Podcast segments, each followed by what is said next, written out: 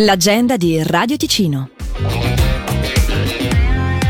Sabato 27 aprile si terrà la seconda edizione del rally per auto Young Timer, costruite fra il 1968 e il 1998. Si partirà da Chiasso lungo il corso San Gottardo, pausa pranzo a Locarno con esposizione auto in Largo Zorzi e arrivo a Bellinzone in Piazza del Sole con grande festa e premiazione.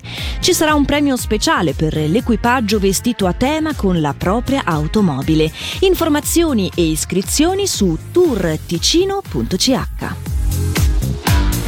Alle 18 di questa sera Alberto Pellai presenta La felicità è un sogno, le sfide associate alla ricerca della felicità per chi vive nel terzo millennio.